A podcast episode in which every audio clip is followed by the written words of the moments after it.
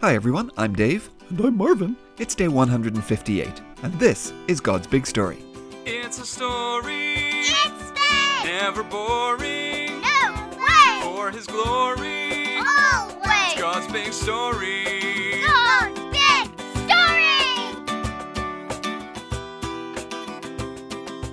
So, welcome back everyone, and we're halfway through week 32. That also means we're halfway through our time in the book of Esther. Hi, everyone.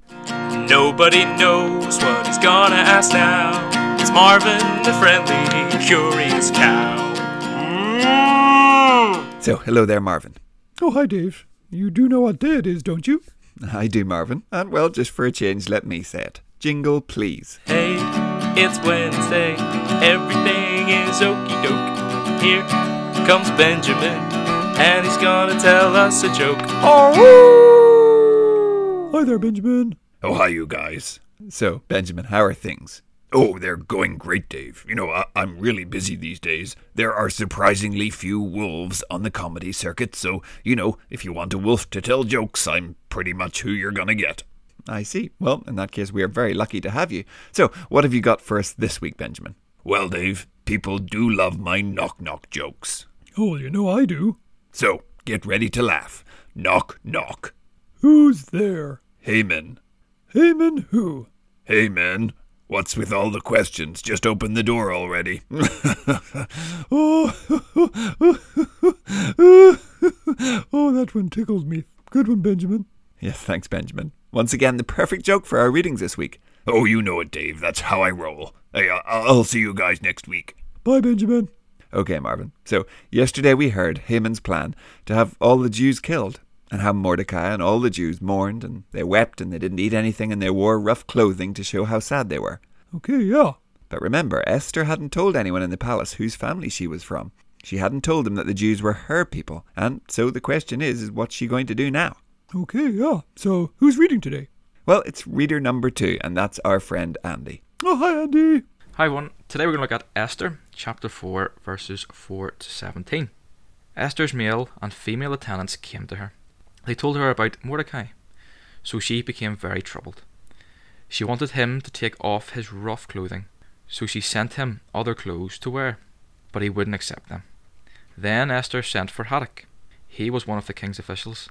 He had been appointed to take care of her. She ordered him to find out what was troubling Mordecai. She wanted to know why he was so upset. So Hathak went out to see Mordecai. He was in the open area in front of the palace gate. Mordecai told him everything that had happened to him. He told him about the exact amount of money Haman had promised to add to the royal treasures. He said Haman wanted it to be used to pay for some men to destroy the Jews. Mordecai also gave Hathak a copy of the order. It commanded people to wipe out the Jews. The order had been sent from Susa. Mordecai told Hathak to show the order to Esther. He wanted Hathak to explain it to her. Mordecai told him to tell her to go and beg the king for mercy. Mordecai wanted her to make an appeal to the king for her people. Hathak went back and reported to Esther what Mordecai had said. Then Esther directed him to give an answer to Mordecai. She told him to say, There is a certain law that everyone knows about. All the king's officials know about it. The people in the royal territories know about it. It applies to any man or woman who approaches the king in the inner courtyard without being sent for. It says they must be put to death, but there is a way out. Suppose the king reaches out his gold scepter towards them, then their lives will be spared. But thirty days have gone since the king sent for me. Esther's words were reported back to Mordecai. Then he sent back an answer. He said, You live in the king's palace, but don't think that just because you are there, you will be the only Jew who will escape. What if you don't say anything at this time? Then help for the Jews will come from another place. But you and your family will die. Who knows? It's possible that you became queen for a time just like this. Then Esther sent a reply to Mordecai. She said, Go, gather together all the Jews who are on Susa, and fast for my benefit. Don't eat or drink anything for three days. Don't do it night or day. I and my attendants will fast just as you do. Then I'll go to the king. I'll do it even though it's against the law. and if I have to die, I'll die. So Mordecai went away. He carried out all of Esther's directions. Thanks, Andy. Oh, so Esther didn't really even know about what was going on, huh? Yeah, that's right. She was safe and sound in the palace. She didn't hear about Haman's new law, and so when she hears Mordecai is sitting in rough clothes outside the palace, well, she sends him out some nice new clothes. It was almost like saying, Hey, cheer up, Mordecai. Oh, yeah, but he was not just going to cheer up, huh? Well, of course not. And so he has Esther's servants tell her all about what is going to happen all over the empire. And he wants her to talk to the king, but as we heard, that is risky. You weren't supposed to just go and talk to the king whenever you felt like it. If you did, you could be killed. Unless, of course, the king decided that actually he did want to see you, and then he would hold out his scepter and you would be saved. So that's what Esther is faced with. She's going to risk her life. And so she tells Mordecai to have all the Jews pray and fast for her for three days before she does it. Oh, yeah, that makes sense. It does. But the hope is that Esther can go to the king on her people's behalf and ask for his mercy. She is to be the mediator, the go between. If you remember, we talked about that way back with Moses when he was the go between between the Israelites and God. Oh, yeah, yeah, I do remember. And again, as we see Esther stepping forward as the mediator, we see that here it's scary. She's going to see a king who may or may not listen, who may or may not be merciful to a people condemned to death.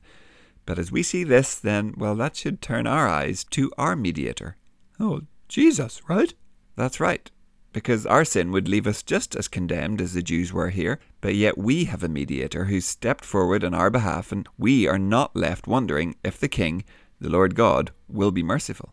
We know who he is. He is good and loving, and he has promised to forgive all those who would put their trust in Jesus. Okay, yeah, yeah, so we don't have to be worried or scared like the Jewish people in today's story. That's right. Because of Jesus, our perfect mediator, we don't wonder if we will be saved. We know we have been saved. And so today, boys and girls, thank God for that certainty, because that is an amazingly wonderful thing. Gosh, yeah. Imagine if we had to wonder. Wonder if we'll be saved. Wonder if we'll get into heaven. Yep, that would be pretty terrifying. But the good news of the Bible, the good news of God's big story, is much, much better than that. Yeah, hooray. Indeed. So, Marvin, we'll leave it there for today, and tomorrow we'll hear what happens when Esther goes to see the king. Okay, great. Yeah, well, see you tomorrow, everyone. Have a good day. Goodbye. We'll see you soon. God's Big Story is a ministry of Eden Grove Presbyterian Church. Music and jingles by Dave, Josh, and Josh.